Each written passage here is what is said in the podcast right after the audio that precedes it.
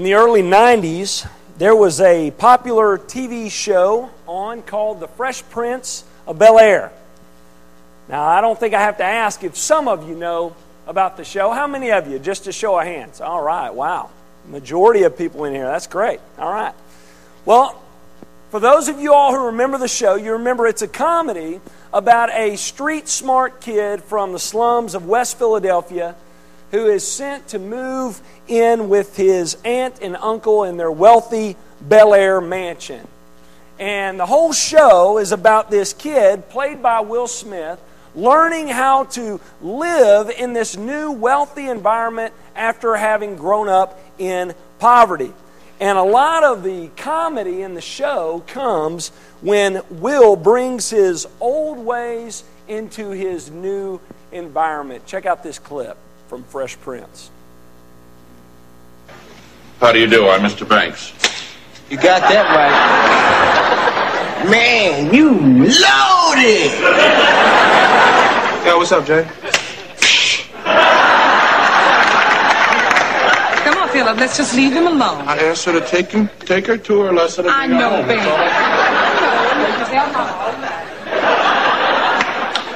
Hey, shop up. Let your ass get busy one time.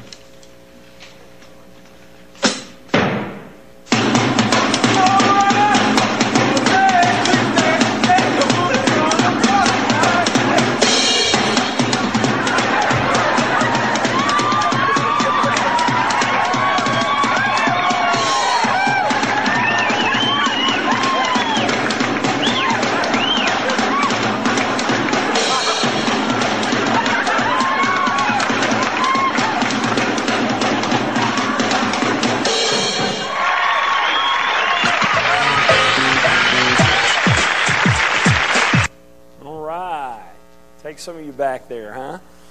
Yeah, so this, this show was on for a while. One of, one of the main points of this, this show is about how difficult it is for individuals to rid themselves of their old patterns once they've been established. And you'll you find as you watch a little bit of the show that this happens to Will a lot. The, the old patterns from the old neighborhood come in to play in his new environment and causes some problems for him. And believers, the same is true for us.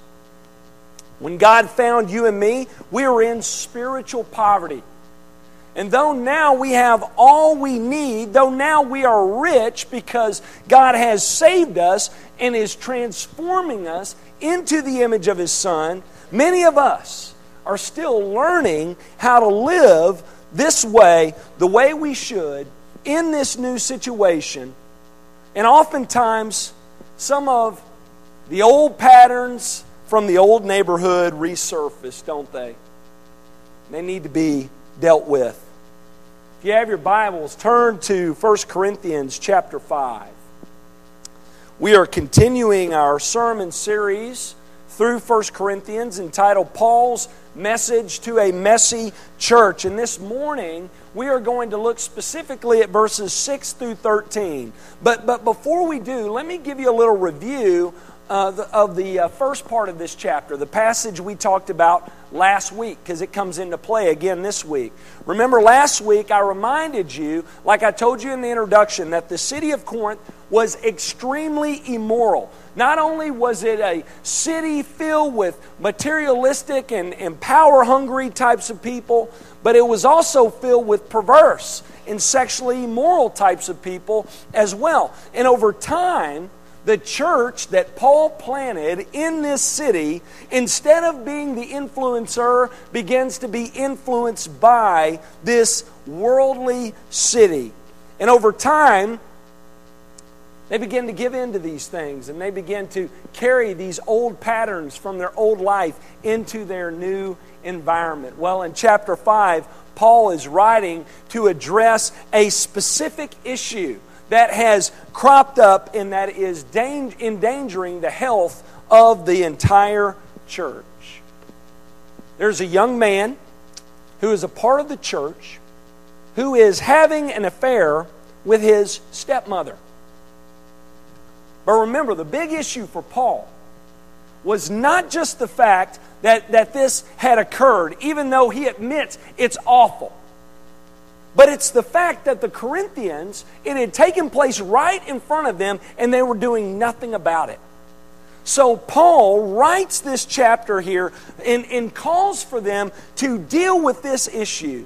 He calls for the Corinthians to take sin seriously and deal with it appropriately and biblically by removing this man from fellowship for his own sake and for the sake of the church. Well, in verses six through thirteen, Paul continues to address this issue by warning those in the church of the dangers of not dealing with sin. In our passage for this morning, this is Paul's message to this messy church. Be an unleavened church. Be an unleavened church. Now, if some of you in here are scratching your heads, not knowing what that title is all about, just hang tight, okay? Because if it's not clear yet, it will become clear in today's message. Because in the following verses, Paul is going to explain what it means and what it looks like for a church to be an unleavened church. First, Paul says this, number one, do not let old influences ruin your new life in Christ. He says, to be an unleavened church, you cannot allow old influences from your ungodly past ruin your new life in Christ. Look at verse six. Paul says, your boasting is not good. Do you not know that a little leaven leavens the whole lump? Once again, Paul begins here with criticism of the Corinthians because they were arrogant and they were boastful. Like we said last week, though they should have been messed up over this sin, though they should have been grieving over this terrible thing that had taken place in their midst. Instead, you know what they were doing? They were strutting around like nothing had happened. They were acting as if they had it all together spiritually. One of my favorite stories growing up was the story of the tortoise and the hare. You remember that one?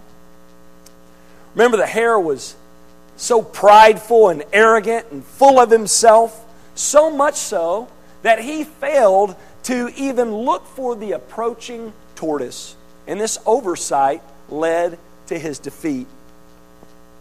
Paul is saying something similar here to the Corinthians. He says at the beginning of verse six, your boasting is not good. And the reason why is because this puffed up attitude that they had was blinding them from the fact that the church was in turmoil. And it was preventing them from seeing and dealing with the problems that were threatening the health of the church. Paul goes on to say, do you not know that a that a little leaven leavens the whole lump? Now, what in the world is Paul talking about here? I mean, in this chapter, Paul has been talking about, he's been talking to the Corinthians about taking sin seriously and dealing with sin appropriately and biblically. And then all of a sudden, he begins to talk about the process of baking bread. First, that seems sort of out of place and random, doesn't it? But not when you understand it in its context. You see, Paul is using an idiom here. He's using figurative language. If we were to use one of our idioms from today to explain what Paul is saying here, we might tell the Corinthians, do you not know that one bad apple ruins the barrel? That's what Paul is saying here. But to get an even better understanding of this verse, we need to understand the process of baking bread in the first century. I bet you weren't, weren't even expecting to hear that this morning, right? But bear with me, okay? Because it has to do with what Paul is saying here. In Paul's day, when a lady would, would bake bread, she would get all the dough ready. And then she would put it into whatever receptacle it was to be baked in. And then she would take a piece of dough out.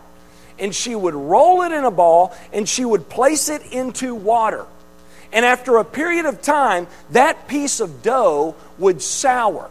And then she would take that piece of dough out and set it aside for when it was time to make bread again. And then when it was time, she would put that old piece of dough into the new dough as a starter. And this soured piece of dough would greatly influence the entire loaf of bread. It would affect both the taste and the look of the entire loaf. See what Paul's saying here?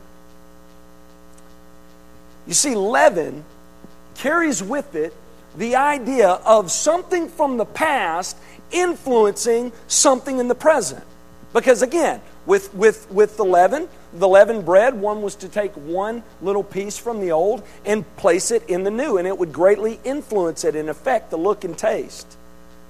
See where Paul's going here with this illustration? He wants the, the Corinthians to understand in the same way a little piece of sourdough from the old influences the entire loaf, so a little sin from the old life influences and corrupts one's new life in Christ.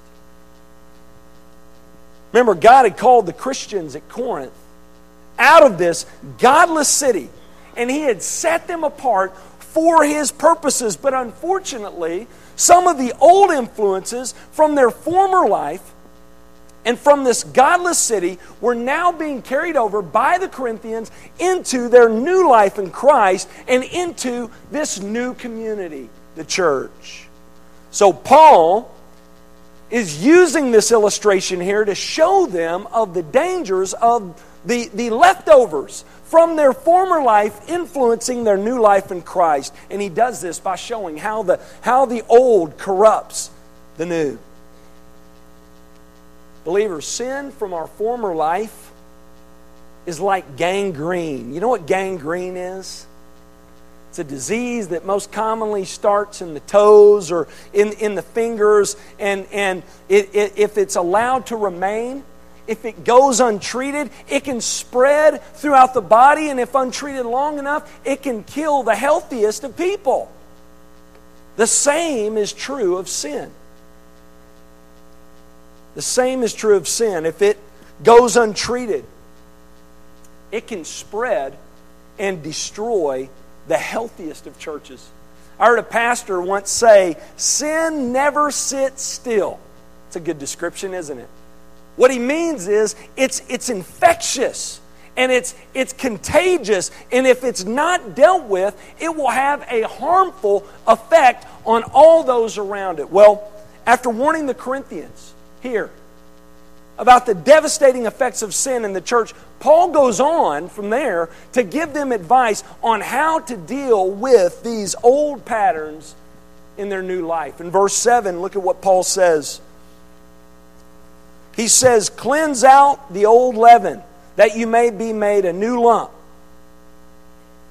as you really are unleavened. For Christ, our Passover lamb, has been sacrificed."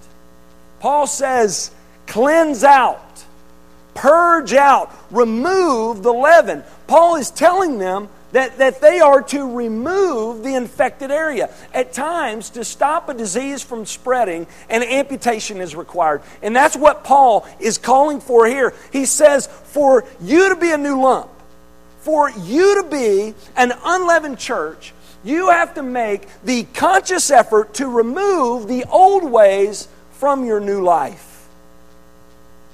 You have to be willing to remove any and every worldly influence from your new life. Paul says, get rid of it. Do away with it. Nothing from your old life, none of the old habits and hang-ups from your former life should be welcomed into your new life, because it does nothing but hurt you individually and the church corporately. Times in college football,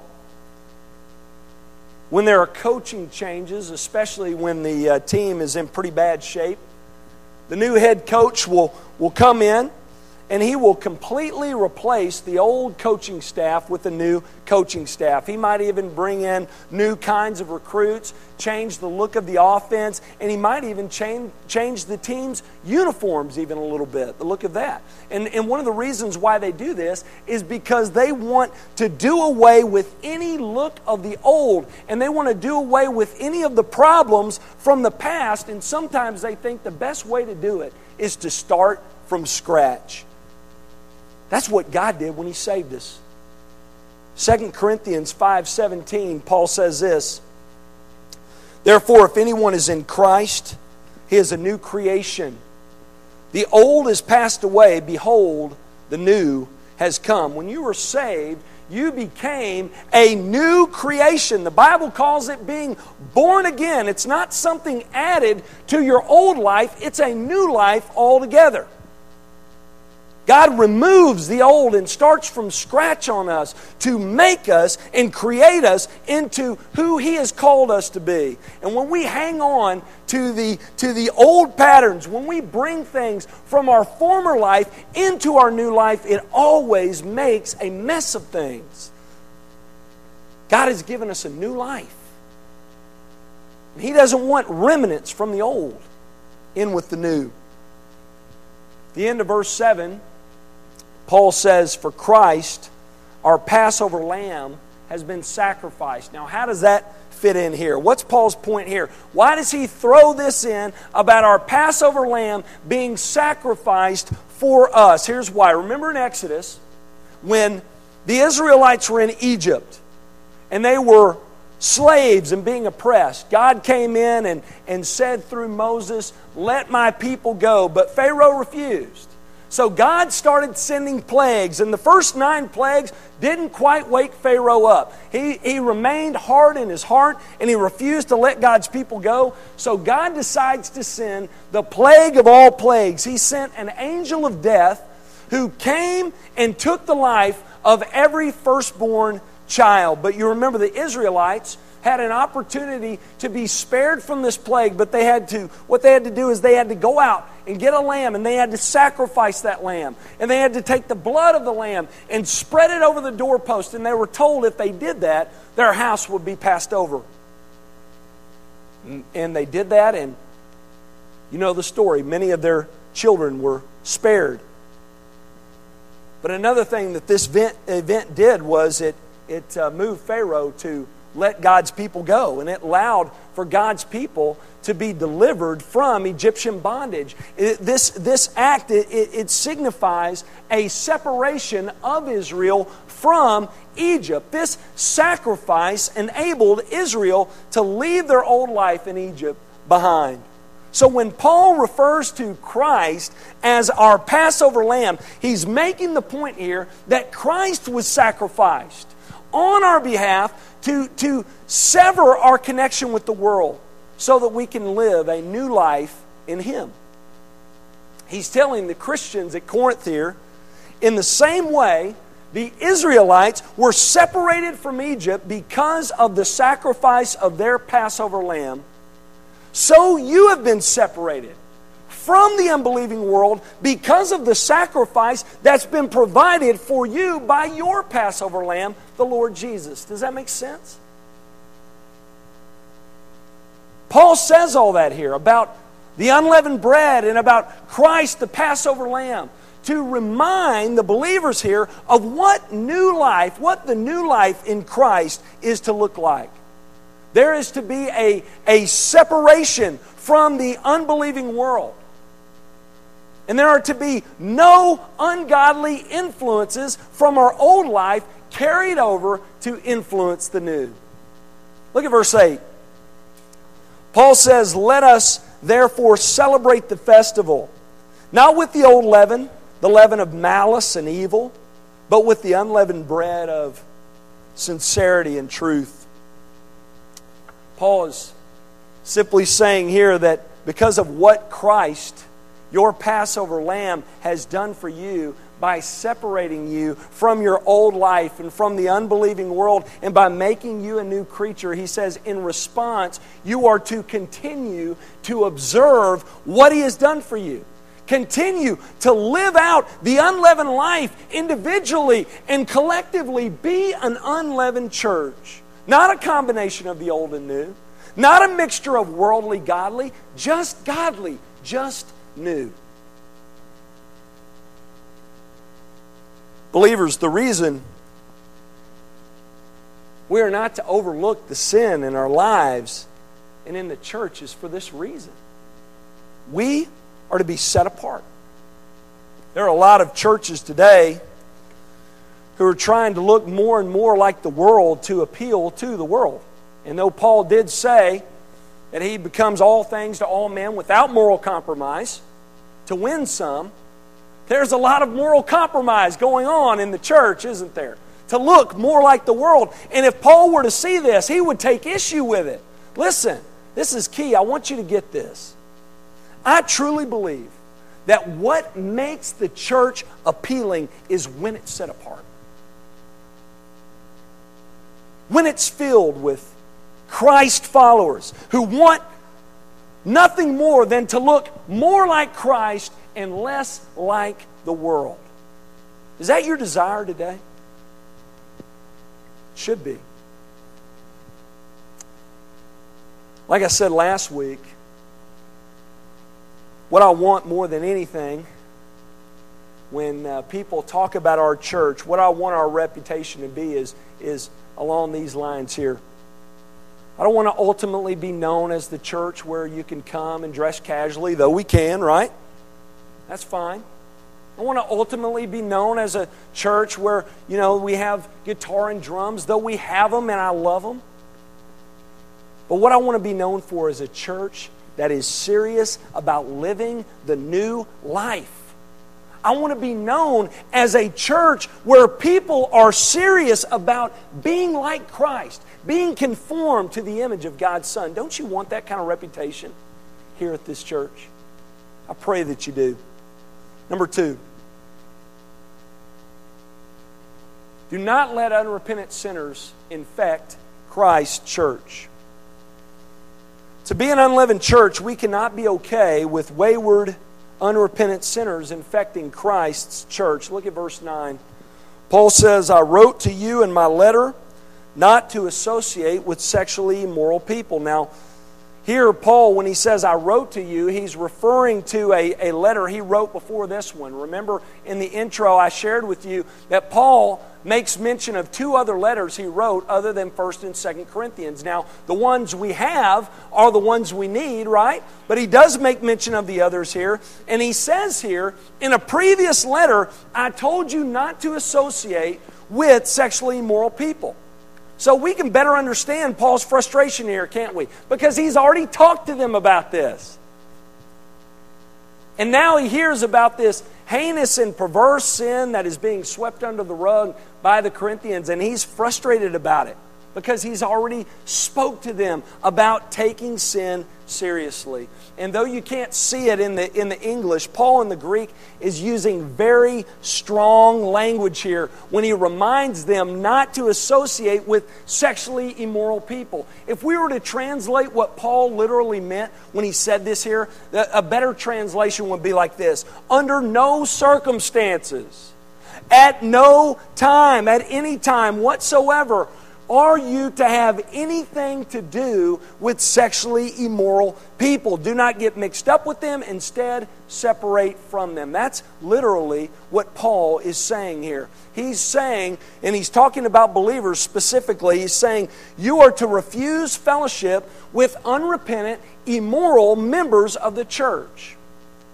Now remember, we said last week that you were to go to them and give them two choices: repentance or discipline. And if they repent and turn, you are to receive and restore them in love. But if they refuse, you are to discipline them in love. And some of you are in here saying, discipline in love? That just sounds harsh. You may cringe at the very uh, phrase, church discipline. But remember, we talked about last week that this act, if done right, is the most loving act that you can do for an unrepentant sinner. And not disciplining them is one of the most hateful acts you can do for them. God tells us that in Scripture. So discipline done right is, is beneficial because it actually leads people back to a right relationship with God. It's, it's, what God, it's how God has set it up to bring unrepentant sinners back into a right relationship with Him is through church discipline.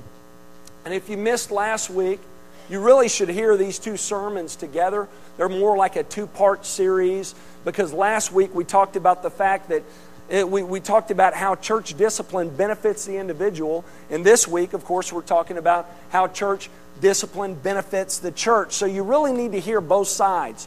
And I encourage you, if you were gone last week, to get online, fellowship jacksonville dot com, Click on the sermons and, and listen to Don't Make Molehills Out of Mountains, and you'll have both sides of this, uh, of this talk on church discipline. And I encourage you to do that, okay? Also, we have a handout when you leave today written by Wayne Grudem about church discipline. Some of you grabbed some last week. If you didn't get one last week, they'll be out on the table where you get your bulletins. And uh, I encourage you to grab one, because he's going to talk all about church discipline and how it benefits the unrepentant and how it benefits the church, okay? All right. But here Paul, in this passage, is, is he's giving a, a strong warning here, all right, to not tolerate this kind of behavior in the church. And we discussed last week the reasons why, and we discussed it some this morning already. Like we said already, sin does not sit still, does it?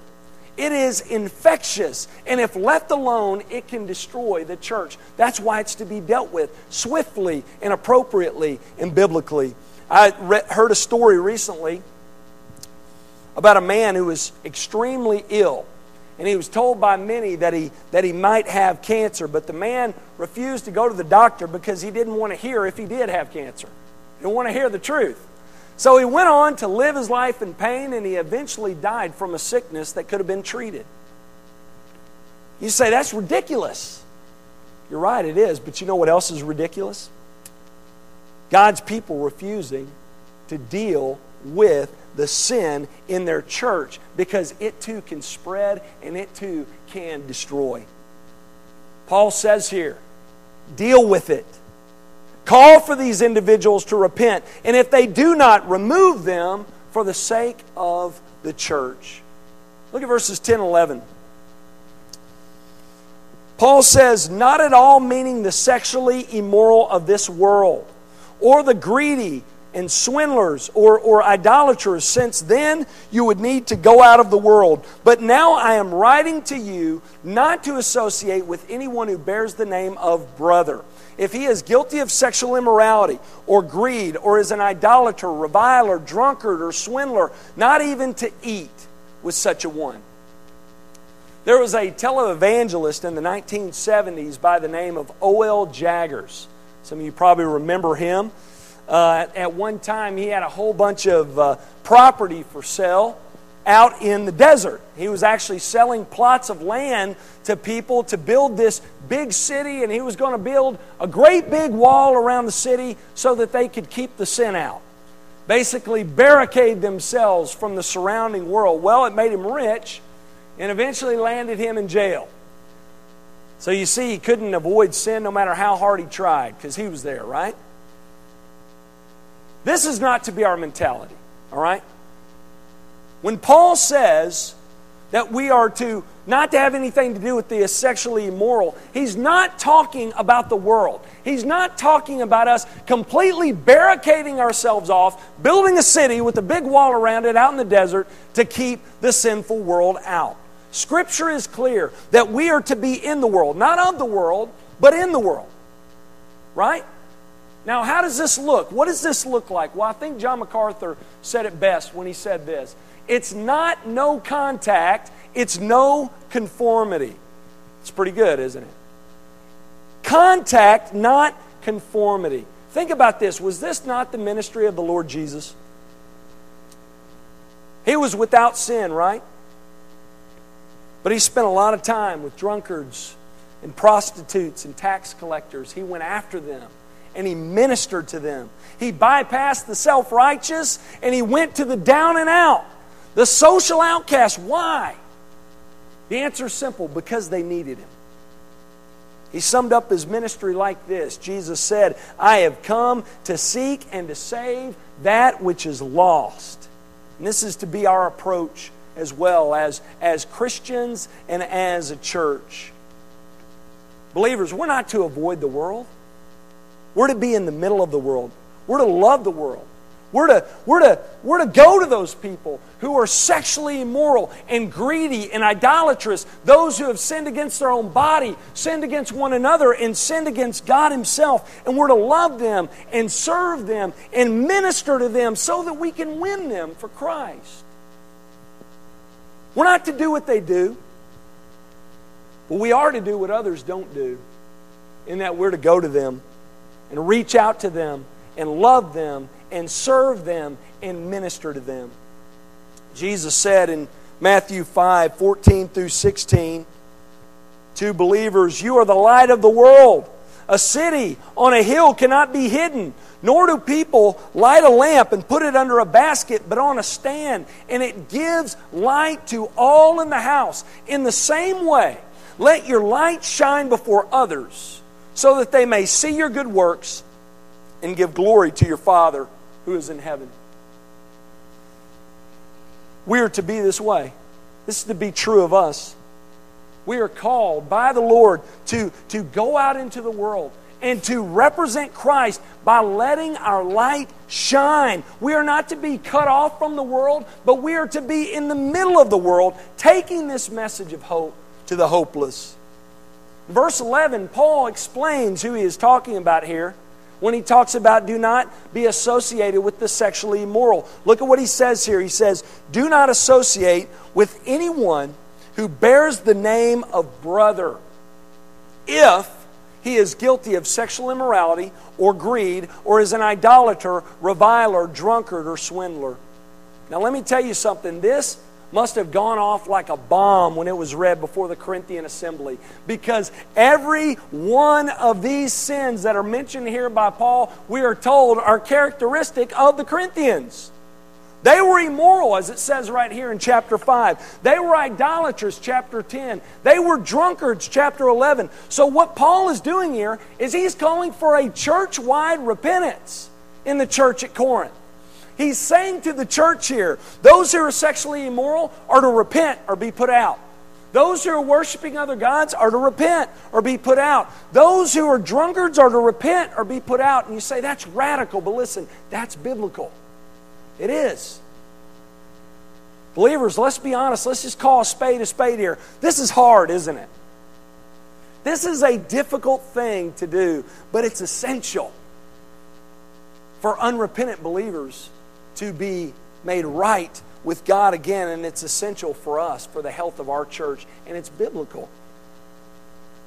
And it's not that we don't love those who are involved in these acts. We are to do this because we love them and because we want to see them restored and because we love the church and want to see the church thrive. Paul ends this chapter in verses twelve and thirteen by saying this, for what have I to do with judging others? Is it not those inside the church who we are to judge? God judges those outside. Purge the evil person from among you. When I was young and I got in trouble for doing something I wasn't supposed to, at times I would throw this out at my parents. Well, so-and-so's parents let him do it. And how would my parents respond? Y'all know how, right? Y'all have said it before. We're not so-and-so's parents. We're not responsible for what goes on at so-and-so's house. We're responsible for you. And Paul is saying something similar here to the church. He is saying, don't worry so much about the goings-on in the world. Let God judge and deal with those people. He said, you worry about the goings-on in the church. Take care of the people who are in-house, believers within your church. He says, is it not those inside the church whom you are to judge? Now let me ask you this. With all this talk about Paul putting people out if they don't repent and about doing away with everything from your old life and not allowing it to influence the new. Is Paul saying the church has to be perfect? Is that what he's saying? You have to be perfect. No. Though we have many in our world today looking for the perfect church, you're not going to find it. My advice is if you ever do, let's not go there, because then it wouldn't be perfect anymore because we'd be there, right? Yeah. So Paul is not calling for the church to be perfect, but he is calling for them to desire perfection. Now that's different. He's calling for them to pursue godliness and to long for the day when the power and presence of sin is removed from God's people. That's what he's calling for. Paul knows for them to get to where they need to get spiritually at times, it involves cutting one loose who doesn't desire those things. Like we said earlier, cancer must be cut out, leaven must be left out, so the church can be healthy and thrive. I want to end this morning by sharing with you why being an unleavened church is difficult. The problem is real simple, isn't it? Old habits die hard. And the reason why old habits die hard is because we are fallen. We are sinners. Remember earlier in the sh- in, in the uh, in the sermon I shared with you about the Fresh Prince of Bel-Air and about how difficult it was for his character to do away with his old ways from his old neighborhood. The same is true for us. And the reason why is because Scripture is clear. We were conceived in sin. And from the moment we left the womb, we've been struggling with it, haven't we? Though many of us have been saved and have had the penalty of sin removed from our lives, the power and the presence of sin are still very much a reality in our lives and in our world today. And if these things are not dealt with, if we don't repent of these things, if we don't continually give these things over to God, if we fail to address the sins in our own life, it can destroy our lives, our testimony, and the church. It's imperative that we don't overlook the sin in our lives and in this church, but that we take it seriously. Not saying we won't mess up, we will, right? But we need to hate it when we do. And when we do fall, we need to get back up. We need to dust ourselves off and get back in the race and, and run for God and pursue godliness and desire to be made like Christ. Maybe you're here this morning and you're struggling, but it's because you have yet to be reborn. You have yet to start a new life with Christ. Listen, that can change this morning. That can all change for you this morning if you would turn from your sins and trust in Christ alone for your salvation. If you're in this boat today, I pray today be the day that you stop following your own desires and that you start following the Lord. That today be the day you stop living for this life and this life only, and you begin to see that the only life worth living is the unleavened life, the new life in Christ. Would you pray with me?